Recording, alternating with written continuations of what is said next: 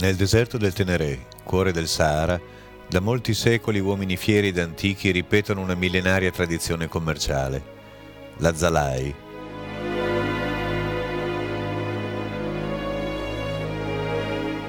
È un lungo viaggio che ha come motivazione il commercio del sale, da sempre un'importante risorsa per i popoli del deserto del Sahel.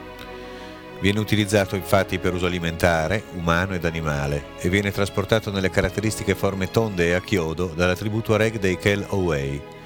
Un viaggio attraverso uno dei deserti più vasti ed aridi del mondo, 500 km e 20 giorni di marcia ininterrotta per raggiungere l'oasi di Bilma e le sue saline.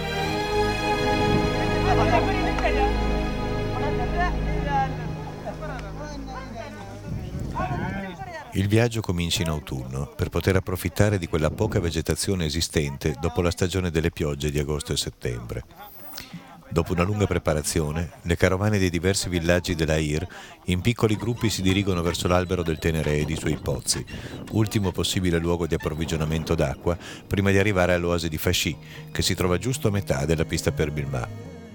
I dromedari, assicurati in lunghe file indiane, sono carichi del foraggio necessario alla loro alimentazione, legna per i bivacchi e svariate merci di scambio. I loro conduttori Tuareg riempiono le ghirbe con fare sempre più veloce, mano a mano che si avvicina il momento di partire, attorniati dalle capre che serviranno come alimentazione fresca durante il viaggio. Sono uomini duri, magri, asciugati dal sole e dal vento, avvolti nelle loro vesti blu. Molti di loro portano la tacuba, la spada, come cavalieri d'altri tempi.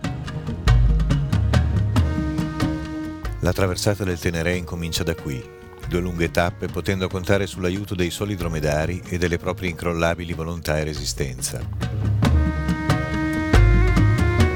L'oasi di Fasci, sperduta in mezzo al nulla, è posta a ridosso della falesia della Gram, che sembra proteggerla dalle sabbie incombenti.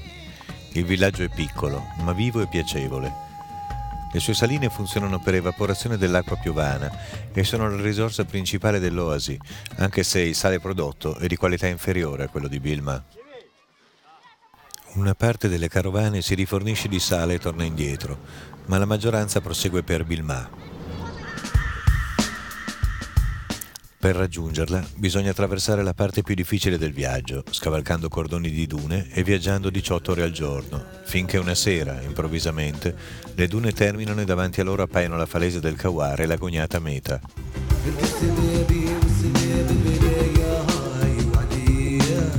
Bilma deve la propria vita alla sorgente che alimenta orti e giardini e fornisce l'acqua necessaria alla produzione del sale. È un'oasi popolata, con lunghi viali alberati ed abitazioni in banco. Ai margini delle saline, fuori città, le carovane della Zalai si accampano in un immenso, brulicante ed organizzatissimo caos di uomini e animali.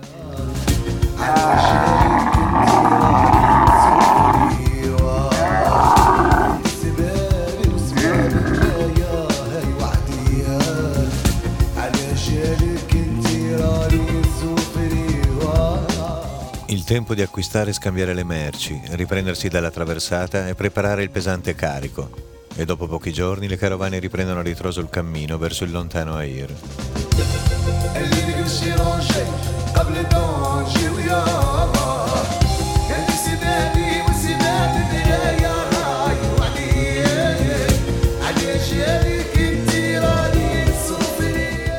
Grazie a una legge appositamente varata che vieta il commercio del sale con i camion, per ora la sopravvivenza della Zalai non è in discussione. I cavalieri Tuareg continueranno ad attraversare il deserto dei deserti con i loro fedeli dromedari, lieve e altere sagome che tracciano la sabbia infinita.